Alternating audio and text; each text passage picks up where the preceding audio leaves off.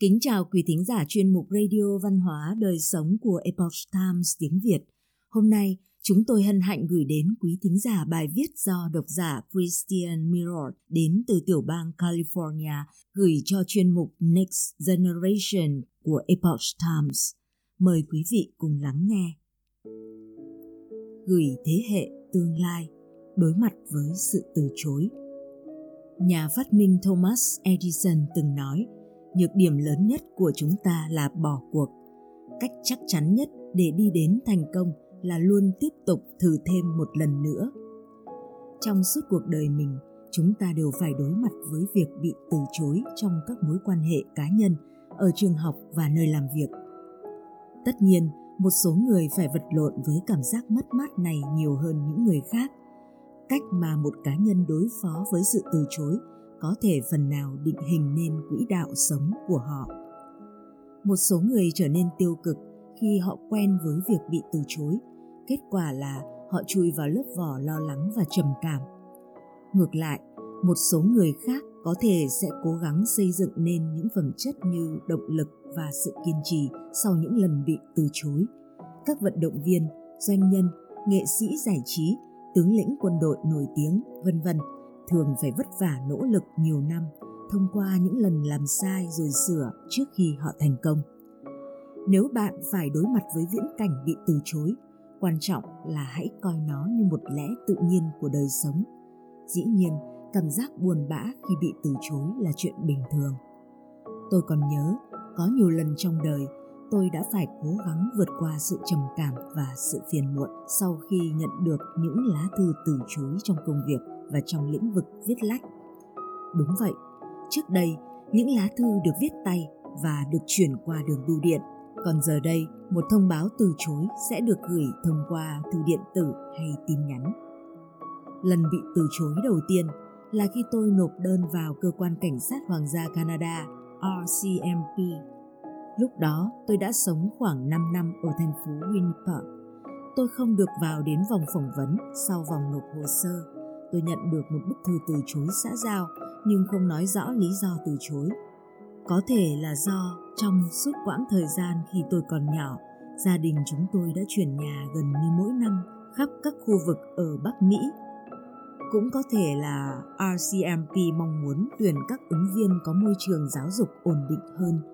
Tôi có chút trầm cảm nhưng đã vượt qua trạng thái đó vì sau đó tôi đã vào đại học và đi làm vậy nên tôi không có thời gian để chìm đắm trong sầu muộn. Lần tiếp theo là khi tôi tham gia một sự kiện chấp nhoáng trong khóa học 4 năm của tôi trong đội tuần duyên Hoa Kỳ. Tôi vô cùng hứng thú với nghề phi công, vì vậy tôi đã nộp đơn ứng tuyển vào lĩnh vực hàng không trong đội tuần duyên Hoa Kỳ. Tôi đã vượt qua vòng kiểm tra thể lực và có một buổi phỏng vấn trước hội đồng các sĩ quan ở tại Mobile, Alabama. Sau vài tuần, tôi nhận được một lá thư từ chối ôn hòa mà không đưa ra lý do cụ thể nào. Tôi đoán đó có thể là do tôi đã không hoàn thành được số lượng tối thiểu các khóa toán học và vật lý, điều kiện tiên quyết để gia nhập ngành phi công và hàng hải. Tôi mất nhiều thời gian hơn để vượt qua nỗi đau buồn bởi sự từ chối này, vì tôi đã bỏ nhiều công sức hơn rất nhiều trong cả quá trình. Tuy nhiên, tôi vẫn tiếp tục làm nhiệm vụ của mình và thề sẽ làm hết sức mình trong bất cứ lĩnh vực nào mà cuộc sống dẫn tôi đến. Bởi vì một số điều là vượt khỏi tầm kiểm soát của chúng ta. Tôi mất nhiều thời gian hơn để vượt qua nỗi đau buồn bởi sự từ chối này vì tôi đã bỏ nhiều công sức hơn rất nhiều trong cả quá trình. Tuy nhiên tôi vẫn tiếp tục làm nhiệm vụ của mình và thề sẽ làm hết sức mình trong bất cứ lĩnh vực nào mà cuộc sống dẫn tôi đến. Bởi vì một số điều là vượt khỏi tầm kiểm soát của chúng ta. Tôi không còn đếm số lượng thư từ chối mà tôi đã nhận được từ những học viện tư nhân và học viện công, cũng như cho những bài viết được gửi đi in xuất bản của mình. Cuối cùng, trải nghiệm thứ ba của tôi là một sự tiến triển vui vẻ hơn điều đó đã củng cố sự thực rằng chúng ta hiếm khi nhận được chính xác điều mình muốn nhưng lại thường xuyên nhận được những gì mình cần để làm vững chắc thêm mục đích sống của chúng ta. Khi còn học trung học phổ thông, tôi đã nhận ra rằng mình có chút tài năng trong việc viết lách. Vì vậy, tôi bắt đầu viết nhật ký và làm thơ. Trong vài năm, tôi đã bắt đầu viết các bài luận về nhiều chủ đề khác nhau và gửi đi xuất bản. Tôi cũng gắn bó với ngành giáo dục hơn 20 năm, nơi tôi có vinh dự được trợ giúp các em học sinh, sinh viên gặp khó khăn với các bài tập đọc và viết. Tôi nhận ra rằng để một số những bài viết mẫu của tôi được các nhà in chấp thuận là một quá trình khó khăn. Có vô số những thông báo từ chối qua thư điện tử hay qua đường bưu điện và thường không có phản hồi từ các biên tập viên và các nhà xuất bản. Những kinh nghiệm học tập này đã tiếp thêm năng lượng cho tôi để tôi kiên trì với việc viết các bài báo mang tính thời sự và đầy thuyết phục, phù hợp với triết lý cụ thể của một ấn phẩm. Tôi phát hiện ra rằng các nhà văn được coi là may mắn nếu 20% số tác phẩm của họ được chấp nhận xuất bản. Chỉ có hơn 100 bài viết được xuất bản, vậy nên bạn hãy thử tính toán xem tôi đã viết bao nhiêu bài. Bị từ chối là một phần của cuộc sống. Điều này có thể đầy đau khổ, nhưng cũng có thể xây dựng nên nhân cách và dẫn hướng bạn đến với định mệnh cuộc đời mình.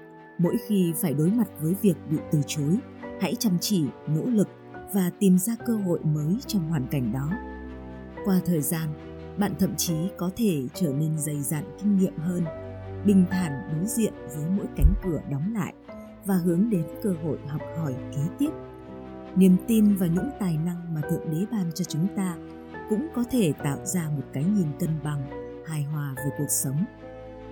Hãy nhớ rằng, sự chấp nhận hay sự từ chối đều có thể đến khi chúng ta ít mong đợi nhất Vậy nên, hãy chuẩn bị tinh thần cho những điều bất ngờ và hành xử trước mọi tình huống với thái độ trầm ổn. Quý thính giả thân mến, chuyên mục radio văn hóa đời sống của Epoch Times tiếng Việt đến đây là hết. Để đọc các bài viết khác của chúng tôi, quý vị có thể truy cập vào trang web itviet.com. Cảm ơn quý vị đã lắng nghe, quan tâm và đăng ký kênh. Xin chào tạm biệt và hẹn gặp lại quý vị trong chương trình lần sau.